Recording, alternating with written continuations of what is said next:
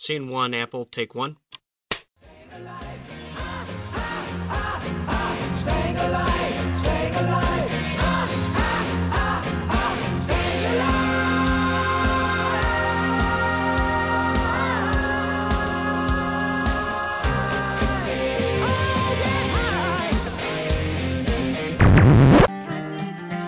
That feeds us, the words that I say, music move you. Can you feel alive today?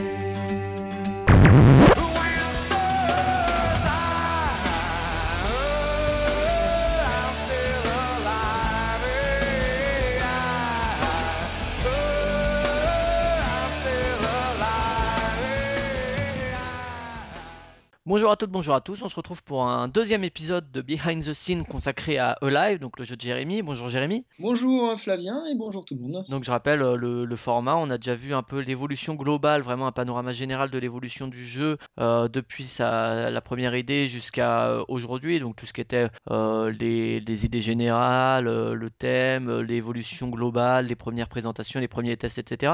Et là sur cet épisode, donc tu vas nous parler un peu plus précisément des mécaniques. On s'est dit on allait faire un épisode vraiment plus précis sur l'évolution mécanique et, et ce qui a im- impliqué ces évolutions, c'est ça? Ouais, c'est ça, de, de comment est, a démarré le jeu, la genèse, euh, qu'est-ce qui a fait les changements du jeu et, et pourquoi il est comme ça aujourd'hui. D'accord, bah on va commencer alors avec le début. Le début, donc euh, pourquoi est-ce que tu as fait ce jeu? Est-ce que donc euh, on en avait un peu parlé, mais est-ce que tu peux rappeler rapidement? Est-ce que c'est une envie de thème, une envie de matériel, une envie de mécanique? Je sais qu'il y a un peu quand on entend les, les auteurs un peu sur, sur le marché du jeu actuellement, il y en a c'est juste une envie matérielle d'utiliser tel matériel. hein.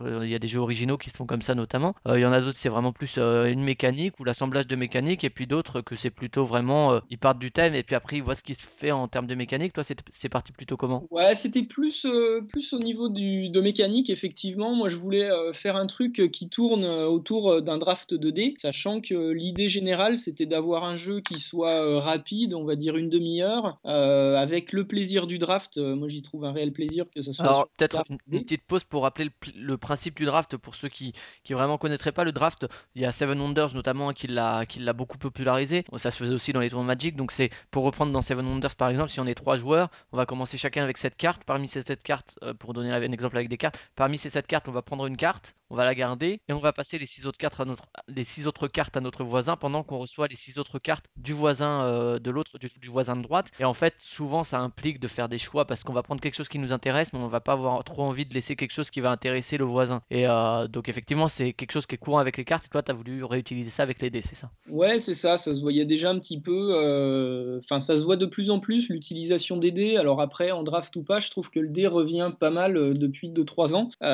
Moi, quand j'ai commencé live il y a 3 ans, euh, euh, il y avait un petit peu moins de dés que ce qu'il peut y avoir maintenant sur le marché.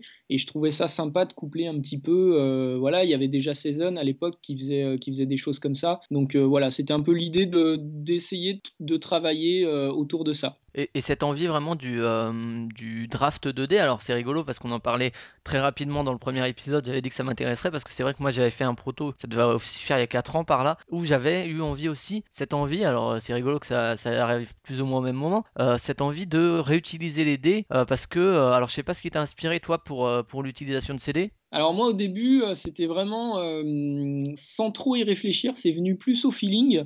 Euh, c'était de, manipuler les dés et ouais de se faire tourner les dés. Alors le, le système de draft qui était en place à l'époque n'est plus du tout le même que, de ce qu'il est aujourd'hui euh, parce que justement moi je l'avais un peu fait au feeling sans trop savoir euh, bah, quelle sensation ça allait donner etc. Et euh, là quand l'éditeur m'a donné euh, un petit coup de main et qu'on s'est penché un peu plus bah effectivement, si on fait le draft de telle manière ou de telle manière, on n'a pas les mêmes sensations ludiques et euh, il faut trouver le, la chose, enfin le système de draft qui correspond, euh, enfin qui va s'inclure le mieux dans le jeu, quoi. D'accord, ouais, que c'était vraiment au feeling au début, quoi, sans, sans trop rentrer dans les détails. Parce que c'est vrai que moi, ce qui est amusant, c'est que en fait, à l'époque, si j'avais été parti là-dessus, c'est l'époque où est sorti Quarriors et euh, il y avait le deck building et Quarriors avait repris ça en faisant du dice building. Et en fait, je m'étais dit, c'est vrai que mine de rien, rien que ce petit changement de matériel, le système est le même, mais ça avait changé un peu la manière de jouer. Et je me suis dit, qu'est-ce qu'on pourrait faire avec des dés avec une mécanique qui existe déjà, qui est populaire avec les cartes, avec le- un deck. Et le draft m'était venu assez rapidement. Après, on, on- on fera peut-être un petit focus sur euh, justement le draft parce que moi, je sais que je m'étais confronté vraiment à des grosses problématiques très matérielles. Et que justement peut-être en changeant la forme du draft, dont ce dont tu parlais, ça a permis justement d'éviter des soucis tout simplement pratiques, quoi. Ouais. Donc Bah, après, il y a il y a, je pense aussi ce plaisir, hem, ce plaisir un peu inexplicable qu'ont les joueurs sur certaines, heu, pas mécaniques, mais plus, je je sais pas comment le le matérialiser. Par exemple, jeter des dés, c'est un plaisir pour beaucoup de joueurs. Jeter une brouette de dés quand on joue à un jeu de figurines, ça fait toujours plaisir. Bidouiller sur son petit plateau personnel, pendant une partie, ça fait aussi partie des plaisirs qu'on peut avoir, qu'on peut avoir en jeu. Ça s'explique plus ou moins et heu, et ça peut être intéressant, je trouve. Ouais, ben, notamment, c'est vrai que les dés, il y a il y a à la fois le matériel, la le côté aléatoire qui se voit en fait, heu, quand on le déroule et que, heu, on se dit: «Ah, il y a une proba il y a les probabilités» et finalement elles sont là que pour être défiées et on est là et puis on voit effectivement et ça fait, hem, d'un point de vue très très très émotionnel finalement du joueur, il y a une émotion qui se fait au moment où on roule le dé, même si c'est quelques secondes. Il y a là et on regarde et comme si le temps s'arrêtait un peu. C'est vrai que, mmh Et puis on est ni plus ni moins que sur un objet qui qui définit, heu, alors si on prend un D6, heu, qui définit 6 aléatoires tout simplement quoi. C'est comme si on avait 6 cartes et qu'on en piochait une. Tout à fait. Bah, tu tu tu expliqueras donc, peut-être que tu peux déjà y répondre. Pourquoi effectivement moi à un moment j'avais j'étais parti alors au début j'étais parti sur un prototype beaucoup trop complexe pour essayer d'arriver à l'épure de la mécanique du draft 2D et j'avais épuré ça pour finalement arriver juste à, heu, 6 actions différentes, enfin bon peu importe. Mais je m'étais dit: «En fait, pourquoi utiliser un dé alors que finalement, heu, qu'est-ce que ça apporte?» ça coûte plus cher au niveau production, heu, même si, heu, je pensais pas en ces termes à l'époque, mais ça coûte plus cher en termes de production et finalement, qu'est-ce que ça finalement, quand tu lances un dé, c'est comme si tu piochais une carte sur 6. Du coup, pourquoi est-ce que finalement, toi, tu es quand même resté sur l'idée du dé? Est-ce que c'est purement matériel, purement cette petite sensation? il y avait cette petite sensation qui était le le plus gros du choix, je pense et puis après il y a le fait aussi que, ben, un dé tu peux après plus ou moins le modifier, heu, avec, des enfin pas des bonus ou des malus, mais des des modificateurs on va dire. Donc moi le jeu, il y une éventuellement grosse changer la face du dé alors que le la pioche, la carte, tu peux pas la Ouais, changer. voilà, c'est ça, ouais et moi, il y avait une grosse partie du jeu qui était sur le draft et en fait, il y avait une toute une toute petite partie avec des cartes qui étaient, heu, des pouvoirs et heu, ces pouvoirs nous permettraient nous permettaient, pardon, entre autres de, bah, de modifier certaines phases, de faire en sorte qu'un 2 puisse être un 1 ou heu, des des choses comme ça. On jouait avec le dé, quoi. D'accord, très bien. Donc ça, c'est vraiment la mécanique principale de E-Live, actuellement encore? Oui, oui, ce oui, est draft on 2D, c'est vraiment l'essence on parlait au dans la dernière émission de de réussir à garder l'essence, heu, du du jeu malgré les évolutions et c'est vraiment ça, qui est vraiment resté de A à Z quand même, même si ça a pu Ouais, évoluer avec le temps? depuis le début, bah, disons que les les 3 axes de base, de donc à l'époque le jeu enfin avait un autre nom, heu, il s'appelait Crazy Factory. Heu, il y avait un axe où, c certains choix de dés nous nous permettaient de monter sur une échelle de majorité grosso modo, de différentes couleurs qui représentaient les différentes couleurs des dés. Donc c'était un scoring, en fin de partie. Les dés nous permettaient aussi d'acheter des, des des cartes, des sbires, heu, qui qui marquaient soit des points de victoire ou alors qui nous faisaient aussi monter sur l'échelle de majorité et puis il y avait cette petite notion de pouvoir, on pouvait acheter, heu, enfin on pouvait se développer pour avoir de plus en plus de cartes. Donc ça, c'était les 3 mécaniques de base, les 3 axes de travail. On tu avais tu avais le le draft 2D, le mécanisme de majorité qu'on retrouve, heu, dans qui revient aussi un peu au goût du jour, mine de rien, ouais. c'est vrai qu'à l'époque avec El Grande, Tikal, c'était très, très présent. Ça a été un peu un peu comme les enchères aussi, ça a été un peu mis de côté pendant un certain temps et puis on les voit revenir. Mais je pense qu'il y a des modes effectivement parce que quand on trouve un bon jeu, qui qui a, une mécanique on va dire, après il peut s'en développer 10 000 autour et du coup, bah, en ce moment voilà je trouve il y a pas mal de dés, les gens ils prennent du plaisir, heu, donc enfin, il y a aussi cet aspect peut-être, heu, «mainstream» entre guillemets quoi, sans être péjoratif, mais heu, les gens demandent du dé, on fait du dé, les gens demandent de l'enchère, on fait de l'enchère, Ouais et puis toi en tant que joueur, tu joues tu évolues aussi dans ce dans ce aussi, heu dans ce creuset-là, donc finalement tu évolues aussi avec, comment évolue le jeu de société et du coup les envies ouais. de création et mine de rien, ce qui est intéressant, c'est que la majorité il y a 15 ans, les jeux de majorité ça va être il y a tellement de choses qui sont passées depuis 15 ans que finalement ça peut revenir et être quand même différent de ce qui se faisait il y a 15 ans. ça. Donc tu disais donc draft 2D, majorité et donc, la capacité à moduler un peu, hem, Voilà, ce que avec tu disais avec les cartes. cartes, heu, pour modifier un petit peu, heu, pour avoir un peu de maîtrise justement sur cette, heu, sur cette grosse part d'aléatoire, au dé. D'accord, donc ça c'est vraiment le le début du du jeu. Ça, c'est le début du jeu, c'est les premières, c'est les premières versions. et à cette époque, avais tu gagnais avec des points de victoire, des trucs comme ça? Oui, voilà, c'est une notion de point de victoire. En fait, j'avais 2 types de z de de cartes, enfin, c'était des sbires à l'époque qu'on pouvait acheter. Il y en a qui qui gagnaient, heu, peu de points de victoire, mais par contre qui faisaient beaucoup augmenter l'affinité et il y avait des autres sbires qui c'était l'inverse en fait, ils faisaient gagner beaucoup d'affinité et peu de points de victoire. Enfin, j'ai dit 2 fois la même chose, mais, je crois qu'on a Ouais, compris le ouais, je vois ce que tu veux dire. D'accord et donc c'est des des points de victoire. Tu peux un peu présenter, je sais pas si tu te rappelles à l'époque comment fonctionnait très concrètement le draft 2D, ça se passait comment? Alors, il était très brouillon parce que, heu, bah, parce que je met je recherchais pas la mécanique vraiment et j'étais pas encore sur, qu'est-ce que va ressentir le joueur? Du coup, bah, j'ai fait un enfin, en toute franchise, j'ai fait un peu ce qui m'est passé par la tête. Donc à l'époque, il y avait, heu, on avait son petit plateau 2D, donc je crois qu'on jetait, heu, 4 ou 5 dés. Heu, c'était vraiment un draft 2D pour ceux qui connaissent comme, heu, Seven Wonders. C'est-à-dire je jette mes lançais tes 5 dés dés, devant toi, ouais j'en prends un, les 4 qui restent, je vais les passer à mon voisin de gauche et et lui donc les relançait. Donc ah, il les relançait. Il y avait déjà un système il y avait quand même un système de relance. C'était ouais, pas: «Je lance mes 5 dés, j'en prends un et l'autre se démerde avec les faces que j'ai eues». ouais. Pourquoi tu faisais pourquoi le relancer? Heu, encore une fois, heu, pas forcément plus réfléchi que ça à l'époque. D'accord, ouais, parce que c'est vrai que relancer, ça redonne, heu, enfin ça relance la donne, alors que le fait de garder, ça introduit d'autres contraintes, peut-être plus d'analysis paralysis, je Ouais, sais pas. Alors qu'en relançant, du coup, ben, tu vas pas te dire: «Je vais laisser ça au au suivant». il y avait pas assez de frustration à l'époque, heu et je pense que la frustration, enfin dans beaucoup de jeux et encore plus dans le draft, heu, c'est, c'est un des moteurs. Heu, il y avait pas assez de frustration parce que grosso modo, on laissait, vu que les dés étaient relancés au niveau des valeurs, Du coup, je me demande si on peut même parler de draft, en fait, parce que c'est vrai que dans, comment dire? Dans le draft avec les cartes, tu passes les cartes et les cartes sont inamovibles, Ouais, non, c'était finalement très léger au niveau du draft ouais, effectivement. Parce qu'en fait sur sur les dés comme moi je les prends, il y a pas de face spéciale. C'était un dé, heu, qui allait de du 1 1 à à 6 et 6. puis, heu, ouais, d'accord, ouais. Du coup, il y avait à la fois la recherche de la couleur du dé qui avait une importance et à la fois le la valeur du dé qui avait une importance. donc Sachant que vu les valeurs, on les relançait, on on regardait un petit peu que les couleurs qu'on laissait ou non, heu, à ses adversaires, quoi. Et du coup, ouais, donc c'était un joueur qui lançait les dés, puis qui passait, c'était pas, heu, chaque joueur lançait ses dés Non, parce que dans Wonders, c'est vrai que tu as un draft simultané de tous les joueurs, quoi. non, tout le monde justement avait ses 5 dés, heu, en choisissait un et le faisait passer à son voisin de gauche. Donc Ah on en d'accord, ouais. recevait 4 et cetera jusqu'à ce que, bah, le tour se finisse et qu'on n'ait plus que le choix, entre 2 dés. D'accord, ah ouais, c'est rigolo parce que j'étais parti plus ou moins sur le même principe aussi, où, je crois que j'avais autant de dés que de joueurs et tous les joueurs lançaient leurs dés en même temps et on passait effectivement garder un, passer les autres au voisin et Et du coup on était sur un des, un des gros défauts, heu, du du début du jeu, c'est qu'en fait, heu, ça se jouait en simultané. Alors ça avait l'avantage d'être rapide et de tenir dans un format, heu, d'une demi heure. Heu, par contre, il y avait des actions qui se télescopaient un peu et heu, bon, c'était parfois un peu brouillon. Alors ouais, pour jouer entre amis, c'était, suffisant, on va dire.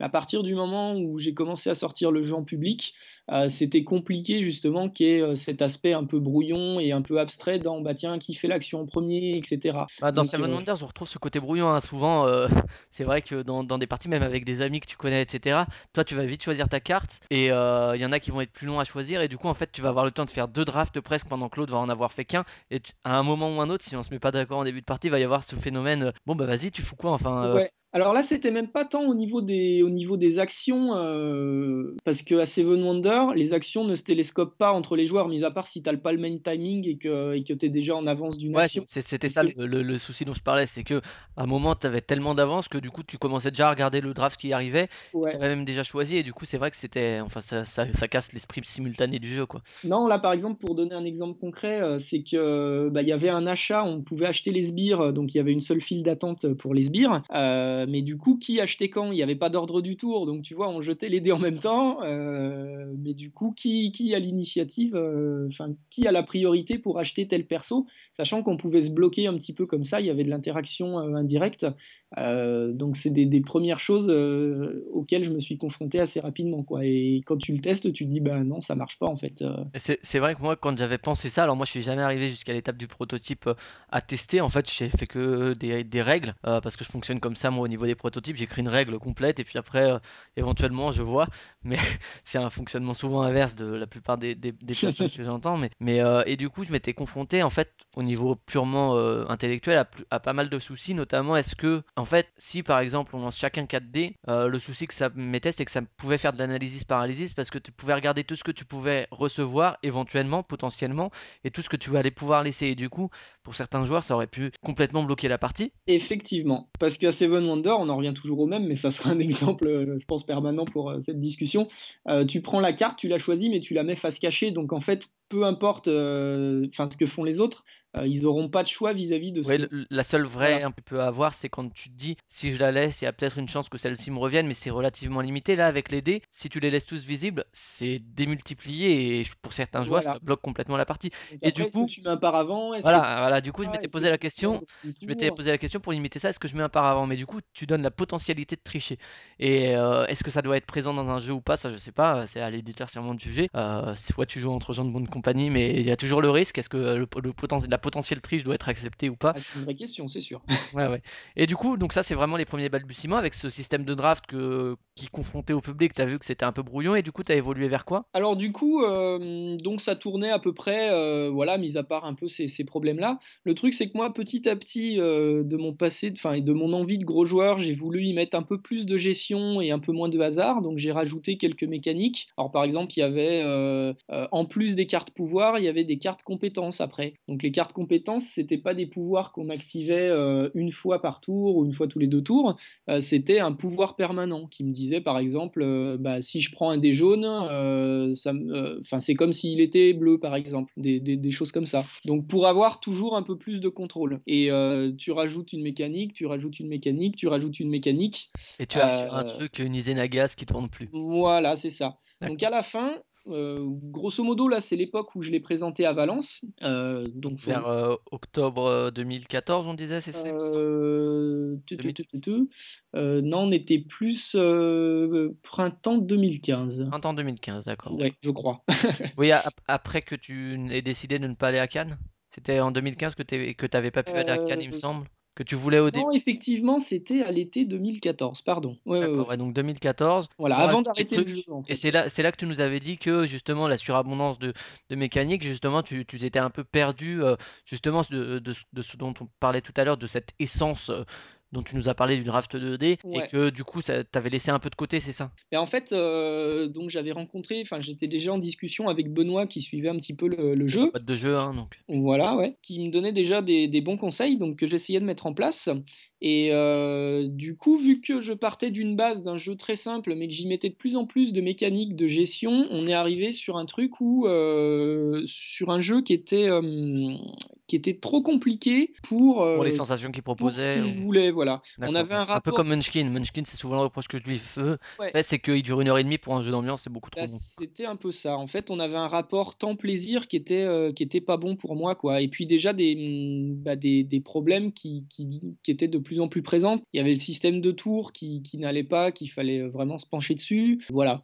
Mais par contre, il y avait déjà des idées, un peu plus sympas et moi, je voulais pousser le jeu un peu plus sur ce côté gestion et un petit peu de développement. Du coup, Heu assumer le côté un peu plus long, mais en même temps que ça se ressente dans la façon de Voilà, quoi. ouais, clairement et dans les tests que je faisais, heu, donc les premiers tests que j'ai fait après ce festival, heu, j'avais beaucoup de retours de mes amis qui me disaient: «Mais, là tu t'en fais un jeu trop long». Alors moi je leur disais: «Mais oui, mais c'est ce que je veux au final». Voilà, fallait trouver un petit peu, soit on passe dans une autre catégorie, soit on enlève toutes ces mécaniques et on reste sur un jeu, rapide et facile d'accès, quoi. Ouais, moi, c'est rigolo parce que je m'étais aussi posé cette question-là sur le jeu. J'étais, j'avais aussi surenchéri sur, euh, parce que moi, ce que j'aime aussi dans les jeux, c'est l'interaction. Donc, j'avais surenchéri dans l'interaction entre les joueurs avec euh, des actions agressives, etc. Et c'était aussi un gloubi-boulga. Et je me suis dit, bon, pour retravailler ça, en fait, faut que je fasse euh, un système très épuré où c'est juste une draft 2D où tu balances et ça donne une action pour essayer de, après, éventuellement développer, mais pour recentrer autour de ce mécanisme. Et du coup, toi, quand tu laisses un peu ce, enfin, quand, quand tu arrives un peu à ce stade de, de trop plein, tu nous avais parlé de jeux qui justement avaient influencé ce jeu-là. Ouais, c'est ça, donc ça? Ouais, là j'ai clairement, heu, bah, laissé tomber le jeu parce que j'arrivais plus à en faire ce que je voulais et donc heu, quelques mois après je, mmh, je je refais un jeu donc toujours je reprends un petit peu le le draft du dé et heu, là je Cette essence dont on parle, ouais. ouais, je je pars de l'idée principale qu'en fait chaque couleur de dé va avoir une action différente et la valeur influera, heu, sur, heu, La bah, puissance sur de la puissance de cette action, gros, à quelque chose près. Donc je pars avec 4 types d'actions, heu, principales, donc il y en a 2 qui sont des majorités, il y en a un qui est plus une action un peu de collection et il y en a une autre qui est une action de de ressources. Et donc quatre couleurs de dés, c'est ça, ouais. 4 couleurs de dés, ouais, c'est ça. Et en fait, je commence aussi à rechercher euh, l'équilibre sur la valeur des dés parce que je me dis que euh, bah, si je veux limiter la chance, il faut pas qu'un 1 soit, euh, soit l'échec critique, grosso modo, et que le 6 soit la réussite parce que sinon, pendant le draft, tout le monde va, prendre, va se ruer sur les 6, ensuite les 5, les 4, etc. Donc il fallait trouver une mécanique qui fasse en sorte que bah, ça soit aussi intéressant de prendre un 1 qu'un 6 pour des raisons différentes, en gros. Voilà, donc... Euh... Finalement, l'action 1 est pas forcément moins bonne que l'action 6, elle va voilà, être mieux à un moment X, alors que l'action 6 pourra être mieux à un moment Y, quoi. Voilà, faut pas que ça soit un aléatoire sur, euh, sur des valeurs et que ça soit pénalisant en fait. Faut que ça soit plus un choix d'action et six actions qui tombent euh, grosso modo et tu choisis quoi. D'accord. Voilà. Et donc euh, avec Omerta, j'ai touché un peu certaines notions qui reviendront sur live quand je reprends le jeu justement, qu'il faut que je fasse un mélange entre les couleurs et la valeur des dés pour arriver sur trois actions bien spécifiques. Et il faut aussi que je crée plus de frustration sur le choix du dé, chose qu'il n'y avait pas trop dans, dans la première version de bah, de Alive et on, faisait un peu bah, ce qu'on vient de dire, euh, on prenait les dés de plus forte valeur. Ouais, t'avais une espèce de d'évidence quoi dans les choix à faire quoi du coup. C'est ça. Y a, en fait, il y avait plus ou moins de choix et euh, ouais, c'était évident à chaque fois. Donc du coup, pas de frustration, moins de plaisir de jeu et, euh, et comme on l'a dit, le, le plaisir du jeu sur beaucoup de jeux, il passe par la frustration. Ouais, c'est ce que Bruno Catala avait écrit il y a déjà des années, un article là-dessus. Ouais, c'était un bel article. il, y avait, il y avait plusieurs degrés de frustration et que chacun arrivait à un certain degré et qu'il fallait trouver le degré qui, qui lui correspond. C'est-à-dire que si tu étais un peu en dessous, ben, tu te faisais chier. Si tu étais au-dessus, ben, ton cerveau surchauffait. Quoi. Ouais. Et du coup, il y avait aussi une autre notion que, que j'ai touchée dans Merta, c'est euh, l'histoire de l'ordre du tour, en fait. Euh, on a parlé tout à l'heure que le jeu était un peu brouillon dans l'ordre du tour, qui jouait à quel moment, les actions qui se télescopaient. Et vu que là, sur Omerta, j'avais une action, euh, bah, quand tu prenais le dé, en fait, tu faisais augmenter, euh, tu t'augmentais un, curseur, la, la, jauge du tour, on va dire. et cette, cette action, pardon, je, je l'ai reprise aussi sur live, et ce qui fait que ça a réglé ce problème de tour de jeu. Et euh, pour moi, c'est intéressant aussi parce que quand on est dans un jeu d'ambiance, enfin un jeu d'ambiance ou un jeu rapide, souvent lors du tour, il est défini par euh, bah, une fois c'est toi, une fois c'est moi, une fois c'est un tel, etc.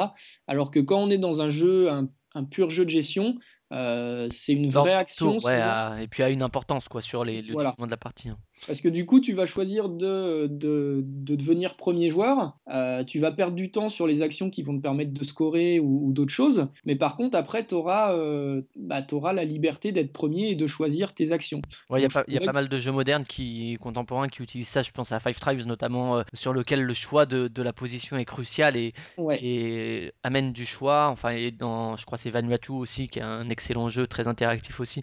Où ouais. pareil, as aussi un. où ça te coûte une action, mais finalement, c'est un choix que tu fais à un moment donné et que c'est c'est pas euh, c'est pas aléatoire le qui commence quoi. Voilà, c'est ça. Et du coup, je suis je suis, donc j'ai refondu la, la, base du draft euh, de live et euh, je suis arrivé à un, un, système où en fait le choix des dés m'orientait sur trois actions. Donc une action qui allait gérer du court terme, une action qui allait gérer du moyen terme et une action qui allait gérer du long terme en termes de scoring, j'entends. Donc je trouvais ça intéressant parce que du coup chaque dé pouvait non plus avoir une seule action mais pouvait être utilisé de trois manières différentes. Un peu à la manière toujours d'un Seven Wonder où euh, quand on prend une carte, on peut soit euh, bah, bah, l'utiliser pour son pouvoir, soit l'utiliser pour... Euh, qui en même temps justement évite trop de frustration parce que voilà. y a toujours quelque chose à faire d'une carte. C'est ça, du coup euh, ça évite la mauvaise frustration qui est de se dire on ne peut rien faire, mais par contre ça rajoute de la bonne frustration qui est de qu'est-ce que j'en fais? D'accord, ouais. Et voilà. donc là, là, à ce moment-là, sur ces jeux-là, le, le, système de draft, pour en revenir à,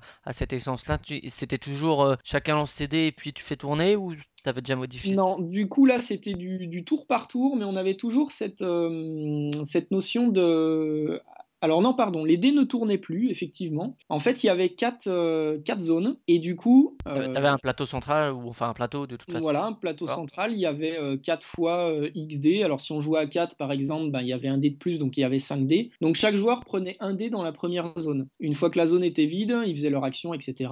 Ensuite, chaque joueur prenait un dé dans la deuxième zone, dans la troisième zone, puis dans la quatrième zone. Et là, je m'attarde un peu là-dessus, c'est là, qu'on voit que le draft, euh, c'est pas forcément euh, euh, physiquement de passer les cartes à l'autre, c'est juste de laisser un choix à l'autre parmi un ouais. truc dans lequel tu as choisi. Et c'est vrai que moi, tu vois, sur le proto auquel j'avais pensé, jamais, jamais en fait, j'ai pensé à, ce, à cette. Euh, c'est pas une variante du draft, à cette, euh, cette configuration de draft finalement, qui revient au même au niveau de, des sensations, au niveau du choix, au niveau de, mmh. de ce que tu vas ressentir, mais qui. Mais auquel effectivement effectivement, moi j'avais pas pensé. Du coup, c'est vrai que c'est, c'est, en fait, c'est pratique au niveau d'un point de vue très pratique, beaucoup plus simple, quoi, je pense. Ouais, ouais, ouais. Puis après, c'est surtout aussi euh, si ça se marie bien ou non avec ton système de jeu, parce que euh, moi, le, le, le système qu'il y avait en place euh, à cette époque, il était ce qu'il est, mais il manquait encore un peu de frustration, parce que du coup, le premier joueur qui prend, qui prend un dé, donc il a un choix entre 5 dés, mais ensuite, le, le deuxième, il a plus qu'un choix entre 4 dés, etc. Que tu ne relançais pas entre temps, pour le coup. Et du coup, il y avait énormément... Non, on relançait pas Il entre n'y avait temps. plus de relance, d'accord. ouais. Ouais, mais du coup, l'ordre du tour avait énormément d'importance. Et en plus, ça avait le désavantage de, ben, que le troisième et le quatrième joueur, souvent, ils prenaient un peu par dépit ce qui restait. Parce que quand il te reste plus que 3 ou 2 dés, euh, tu vas, enfin, t'écartes vite les choix. euh. Donc, du coup, on perdait un peu de plaisir de jeu pour les, pour les derniers joueurs. Et du coup, on a changé. euh, c'est Benoît qui m'a donné cette, euh, cette astuce. Il m'a conseillé de passer sur un, un Rochester Draft. Donc là, c'est tous les, tous les dés qui sont dans un seul pot commun. Donc on en revient, euh, par Quelle exemple, que si soit leur joue- couleur, leur valeur, peu importe. Ouais, voilà, euh, on va dire, il y a une vingtaine de dés euh, au milieu du, du plateau. Et euh, le premier joueur va prendre un dé parmi ces 20 dés, le deuxième joueur un dé parmi les 19 dés restants, etc. Et on va tourner plusieurs fois sur le même pool de dés. Ce qui a l'avantage de d'amener... euh, alors ça, ça laisse plus de choix, ça Ouais, du coup, ça, peu... ça amène pas de l'analyse paralysis, justement. Alors, l'analyse paralysis, pour, encore une fois pour les auditeurs, c'est quand euh, un joueur commence à étudier toutes les possibilités, toutes les potentialités, même euh, faibles, d'une action qu'il va faire. Et du coup, c'est vrai que parmi 20 dés, tu te dis si je prends ça, lui il peut prendre ça, ou ça, ou ça, ou ça, ou ça. Donc, Ouais. parmi 19, est-ce que ça, c'est pas trop présent, du coup, avec ce. Non, parce qu'il y a tellement de dés et chaque dé, tu peux l'utiliser pour 3-4 euh, choses différentes. Enfin, c'est impossible de faire de l'analysis paralysis là-dessus. Euh, par contre, ça rajoute une autre notion et moi, j'ai tout de suite senti la différence euh, et dans les. Hum, Enfin, comment l'impact sur les joueurs, je l'ai vraiment senti euh, immédiatement euh, au niveau du plaisir. Euh, c'est que tu as, une gestion des priorités en fait. Parce que si tu veux 3-4. En fait, on- chaque joueur va piocher 3 dés par tour. Donc tu sais que tu vas avoir 3 actions à faire. Mais comment tu les priorises ces actions? Quelle est l'action la plus importante qu'il faut que tu fasses absolument? Quelle action tu vas pouvoir potentiellement, si on te prend les dés qu'il faut, ben, tu pourras la changer, la refaire après.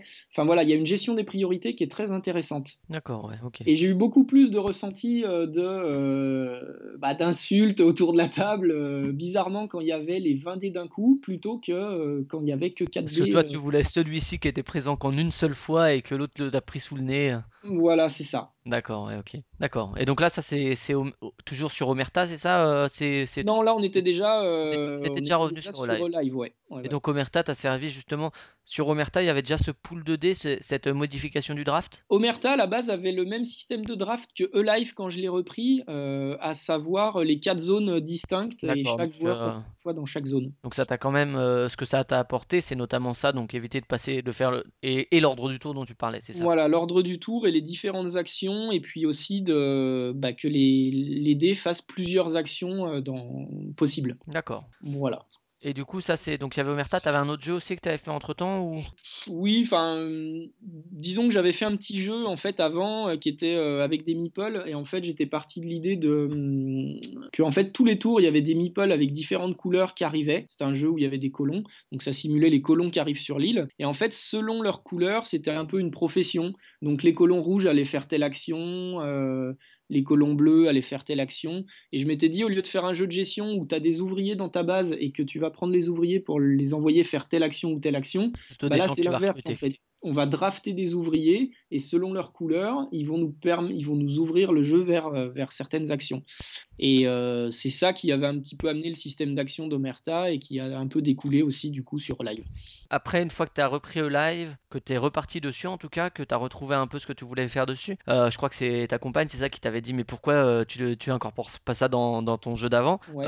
Et avant finalement que le contact avec Benoît se concrétise, puisque tu étais déjà en contact avec lui avant, mais Mhm. qu'en tout cas ça se concrétise, qu'est-ce qui a évolué finalement entre cette reprise et puis la rencontre vraiment de l'éditeur dans un système d'édition quoi? Bah, il y a un petit peu les deux Alive. L'ancien et le nouveau qui se télescopent en essayant de prendre un petit peu le, le meilleur des deux. Alors on va dire la, vraiment la base base du jeu avec les trois axes majeurs qu'on a parlé au tout début, euh, avec tout le système d'action, le système de draft dont, dont on vient d'évoquer. Donc du coup, ça, ça donne Tu un gardes l'idée qui de majorité et d'évolution possible, de Ouais. contrôle, mais avec euh, le système de draft qui est, qui est l'essence du jeu qui avait ça. changé, quoi. Disons que hum, on va pouvoir utiliser les dés pour monter sur ce système de majorité, selon trois jauges, toujours selon la couleur. Mais on va aussi pouvoir utiliser les dés pour mettre euh, euh, sur une carte où il y a des valeurs. Donc il y a un petit peu un système de course en fait, parce que euh, au fur et à mesure que les joueurs vont poser ces dés sur, sur le système de milice, bah, les emplacements vont, disparaître petit à petit. Et en fait, chaque fois que tu te mets sur un, de ces emplacements, donc c'est une carte qui demande une valeur et une couleur, euh, il est plus disponible pour la suite du jeu et ça va surtout te donner euh, un point de milice. Et à la fin de la partie, selon le nombre de points de milice que tu as, euh, tu vas marquer X points de victoire. C'est un système de, de collection, on va dire. Alors, à la fois de blocage, Voilà. à la fois de, de pause de de, dés, de blocage et en même temps de majorité. Ouais, l'idée aussi, donc quand j'ai repris au live, c'était de rajouter de l'interaction entre les joueurs, donc de l'interaction par le système de majorité, de l'interaction par ce système de collection où on se bloque mu- mutuellement, et puis du coup, vu qu'il y a euh, aussi cette piste d'initiative, euh, ça fait aussi une autre interaction entre les joueurs. Donc on est plus sur de l'interaction indirecte que vraiment de l'interaction où, on se, où frite. Ouais, c'est vrai que les systèmes de majorité, tout de suite, ça crée de, de la tension entre les joueurs, alors que, et c'est vrai que c'est quelque chose d'intéressant aussi qui fait que euh, les, vieux jeux à l'allemande qu'on dit, je parlais de El Grande et de Tikal, finalement, sont très très interactifs et que tu peux te batailler dessus sur une majorité à la con pour essayer d'avoir parce qu'il te manque ce petit point. et du coup, ouais, c'est vrai que c'est c'est assez intéressant de ce point de vue-là. Après, Et la, la- la difficulté que j'ai rencontrée, euh, justement, c'est d'avoir un jeu qui n'est pas complètement de la majorité. C'est-à-dire qu'il y a une partie des actions qui est de la majorité et l'autre non. Donc j'ai vu des parties de test où, par exemple, bah, tout le monde allait sur la milice. Donc du coup, euh, il y a des gens, ils gagnaient énormément de, points en dépensant peu d'actions euh, pour la majorité. Donc du coup, c'est difficile à, équilibrer. D'accord. Et euh, du coup, à ce moment-là, donc tu as, tout ça, etc. La majorité, tu dis c'est un des moyens de gagner des points. Il y a quoi d'autre comme moyen? Alors le deuxième moyen, c'est de, hum, c'est le système de collection, donc euh, la milice. Et le troisième moyen, c'est qu'en fait, euh, on va donc la troisième utilisation des dés, c'est de, hum, d'augmenter ses ressources. Et avec ces ressources, on va pouvoir acheter des, des survivants. Les survivants vont avoir plus ou moins les sbires de, de l'époque? voilà, c'est ça. Les survivants vont avoir deux intérêts, c'est que déjà chaque survivant va nous apporter un petit quota de points de victoire en fin de partie, et aussi chaque survivant va avoir un pouvoir qu'on va pouvoir activer. Donc on y amène une notion de, de alors pas de deck building, mais de, de développement un petit peu. C'est-à-dire que selon comment je vais sélectionner mes, mes personnages, M'orienter vers telle ou telle euh, façon voilà. de scorer. surtout, euh, on va y amener un aspect combo. D'accord, ouais, Et le jeu se veut aujourd'hui euh, bah, une partie draft et une partie combo. D'accord, ouais, ok. Et du coup, donc tout ça, ça évolue. Euh, le thème, donc euh, au début, tu disais Crazy Factory, c'était déjà un univers un peu steampunk comme peut l'être aujourd'hui au live? C'était un Euh, petit steampunk, peu, euh, ouais, pas vraiment steampunk, mais disons qu'on jouait un, on jouait un grand méchant, un savant fou ou tout ce qu'on veut, et euh, on devait créer la plus grosse armée de sbires. Euh, voilà, c'était un thème qui était plus ou moins travaillé. Après, euh, mon jeu est quand même plus mécanique à la base qu'un un jeu à histoire. Et du coup, aujourd'hui, t'es plus sur un univers un peu post-apo, c'est ça? Ouais, on est sur un univers Pour post-apo, euh, enfin voilà, survie. euh. D'accord. Et, et du coup, juste euh, ce thème-là qui est venu par la suite, est-ce que ça a influencé d'une manière ou d'une autre? Je pense par exemple, tu parlais du draft de dés, d'aller chercher les dés plutôt que de se les passer. Très concrètement, se les passer peut avoir une cohérence avec un thème où tu te, où il y a un transfert de ressources, Ouais. d'humains, de, de, de reins d'enfants, je ne sais pas. Mais alors que justement le système de draft, plutôt où tu vas aller chercher dans un pool, ça a plus un- une esthétique, une cohérence, une thématique de collecte. Est-ce que ça, ça c'est quelque chose qui a joué par rapport au thème ou pas tellement? Non, disons que j'ai pas euh, adapté la mécanique pour la faire coller au thème, c'est plutôt l'inverse. C'est justement aujourd'hui, je- là j'ai eu une petite phase où j'ai euh, vu que le- la mécanique bouge un petit peu moins. J'ai eu une phase où j'ai fait recoller le thème euh, justement avec les dernières modifications de mécanique pour que, pour que ça colle euh, et que ça soit crédible. J'ai eu une grosse phase où on a, hum, ben, on a revu toutes les actions, les termes de jeu, etc. Et on se rend compte que rien que par, euh, par cette logique d'action, on va dire, on arrive à rendre le jeu plus facile, plus lisible pour les, pour les, pour les joueurs. Ouais, c'est toute cette logique de thème mécanique qui doit être plus ou moins en cohérence, même si on part des mécaniques, après réussir à, à faire évoluer les mécaniques avec le thème pour que les mécaniques fassent sens et que finalement, quand tu expliques le jeu, tout simplement, là je pense à Shakespeare par exemple de History, où quand tu expliques le jeu, c'est limpide et tu vois la logique en fait euh, de costumer, de faire ton décor, etc. Et euh, c'est vrai que même si tu pars au début, je pense que Shakespeare c'était le cas par exemple, sur des trucs très concrets, point de victoire, paf, mécanique, draft, euh, majorité, le, le, fait de faire évoluer le thème derrière, ça implique de rechanger un peu les mécaniques. Bah là, j'ai vu nettement la différence parce que des fois j'avais des testeurs qui me disaient ouais, je comprends pas bien cette action, etc. Alors pour moi elle était logique d'un point de vue mécanique, mais pour eux qui essayaient de s'immerger un petit peu dans le thème, ils voyaient pas trop pourquoi, voilà. Et là j'ai revu les actions, donc grosso modo, euh, on est dans une ville, il y a des cargaisons donc, qui sont représentées par les dés, et en fait, les joueurs, ils vont euh, aller piller ces cargaisons, et euh, la caisse, de, enfin, la, cargaison, ils vont la ramener donc soit à leur campement, donc qui va augmenter leur initiative et leurs ressources, soit ils vont l'emmener à l'atelier, ce qui va augmenter leur niveau d'équipement, donc c'est le système de majorité, soit ils vont donner cette cargaison à la milice, donc la milice qui va protéger les joueurs, grosso modo, et donc ils vont avoir plus de points de survie en fin de partie s'ils sont mieux protégés. Donc on arrive à quelque chose qui est, plus logique. C'est typiquement ce dont je parlais, effectivement, le, système de collecte. Là, aller chercher les dés au milieu de la table, ça fait plus de sens que de se les passer, puisque c'est voilà. une que tu vas chercher, et du coup, c'est vrai que le, la mécanique est liée au thème, quoi, et que l'action va en cohérence avec le thème, quoi. Et du coup, donc euh, là, ça, tu disais, c'est un espèce de mélange entre un peu ce qui s'est fait au début, ce qui a évolué, et donc, euh, donc mars 2016, février 2016 cette année, Cannes, tu arrives à Cannes, tu le fais un peu tester, puis tu, surtout, donc tu vas voir euh, Cédric Deludono, tu nous avais dit, et puis euh, et puis Benoît, avec lequel euh, ça, ça matche bien, même si tu as dû le pitcher en 10 minutes.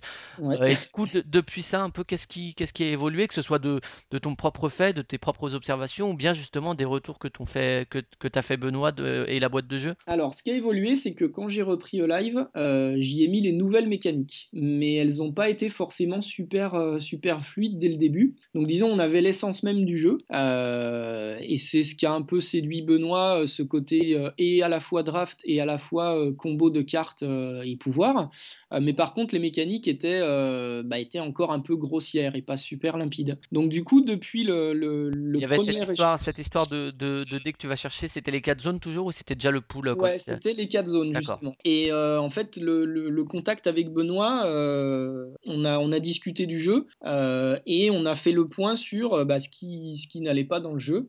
donc il y avait bah, des mécaniques qui étaient un peu lourdes, certaines qui étaient inutiles complètement. Euh, il y avait des cartes, euh, il y avait des cartes en trop parce que, enfin, ce que j'ai pas dit, c'est qu'au début on draftait les pouvoirs des, enfin, on draftait les personnages. C'était pas une pile commune, donc en fait en début de partie, on allait un peu définir sa stratégie selon ses personnages, qu'elle allait ensuite arriver dans un ordre aléatoire. Enfin, c'était fouillis. Euh, il y avait énormément de matériel sur le jeu. On était parti sur. Euh, alors, moi, j'avais pas la notion d'édition, donc euh, j'avais 40 d ça me posait pas de problème, quoi.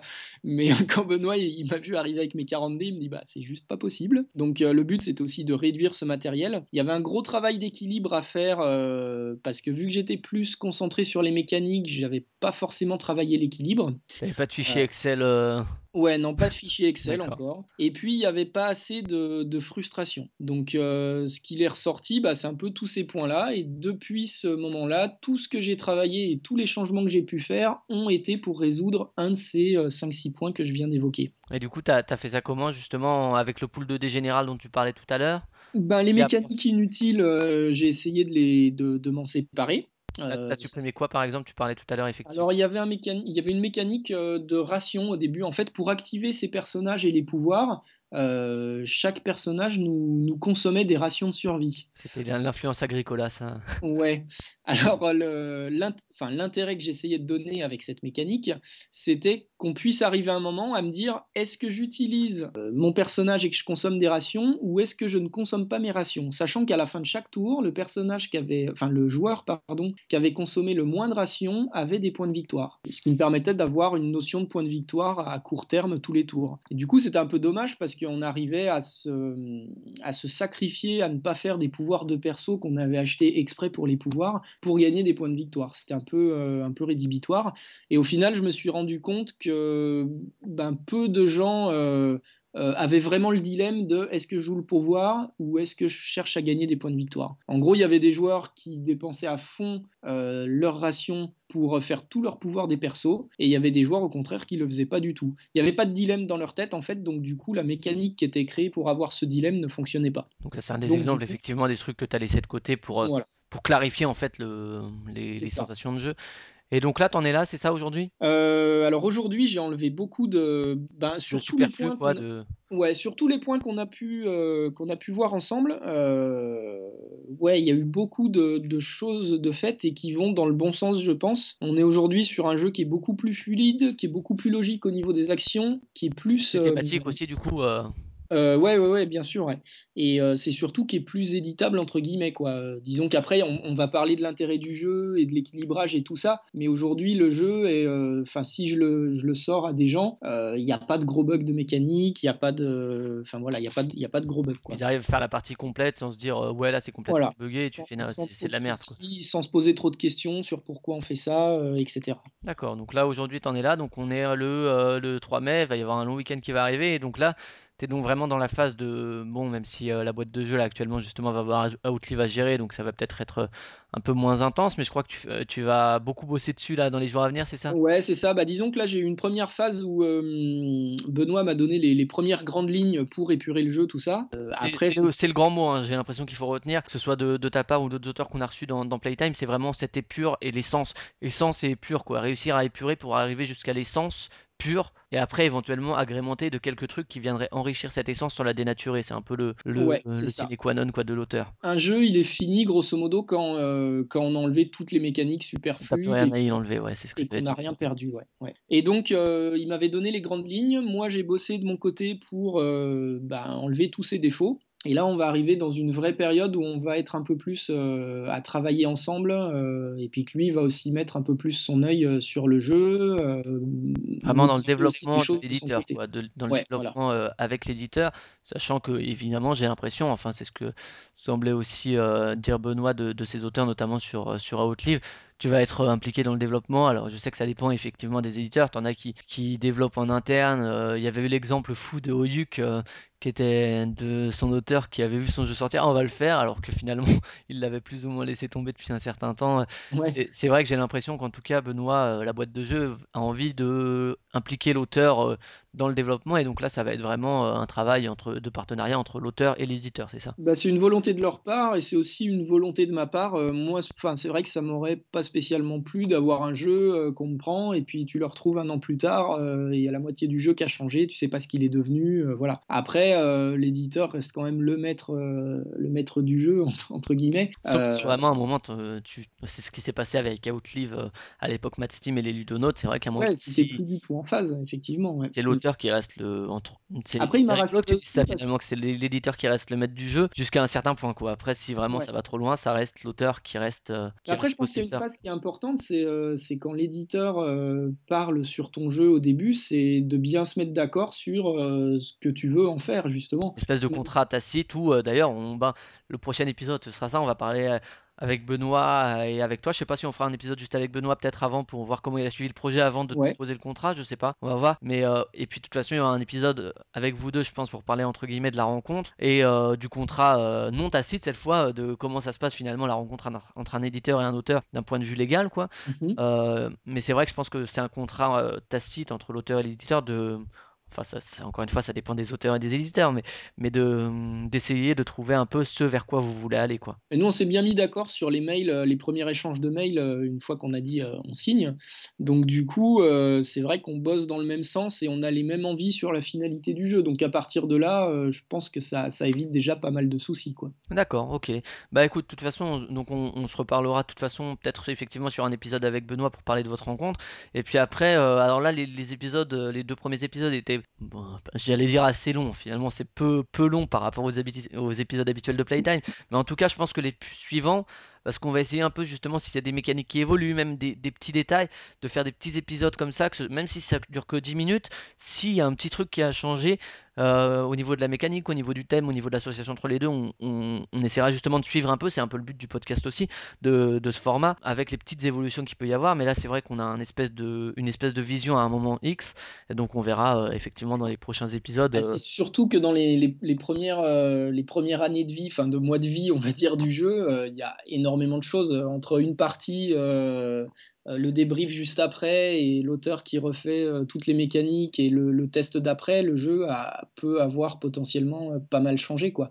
Plus on avance, plus on. Plus c'est sur des subtilités, des petits détails. Voilà, plus on Ce sera intéressant de voir justement parce que pourquoi ce petit détail vous l'avez changé, c'est aussi quelque chose très. Enfin, ça sera quelque chose, je pense, intéressant de voir pourquoi finalement un si petit détail, ça valait le coup d'être modifié. Quoi. Mais on verra ça dans. Oui, après, surtout aussi, je pense, ce qui, ce qui va arriver, c'est que là, pour l'instant, j'ai bossé, j'ai bossé plus dans mon coin euh, en suivant les conseils de Benoît. Euh, mais la phase suivante. Tu vas la euh, gueule et dire Ah non, ça c'est nul, ça c'est nul, ça c'est nul. Voilà, il va être beaucoup plus présent. Donc autant j'ai une mauvaise vision du, jeu, on va changer certaines choses et puis avoir son œil un peu plus précis sur le jeu aussi. Donc voilà, là il y a un, gros week-end du travail. Je pense que ça va, ça va permettre de bien avancer. Ok, ça marche. Bah écoute, je te remercie pour, pour ta participation à ce deuxième épisode. Et puis bah à une prochaine. Donc avec Benoît, je pense pour évoquer la rencontre et puis après par la suite pour voir un peu comment ça va, comment ça va évoluer. Et bah à bientôt tout le monde. À bientôt Flavien. À une prochaine. Salut.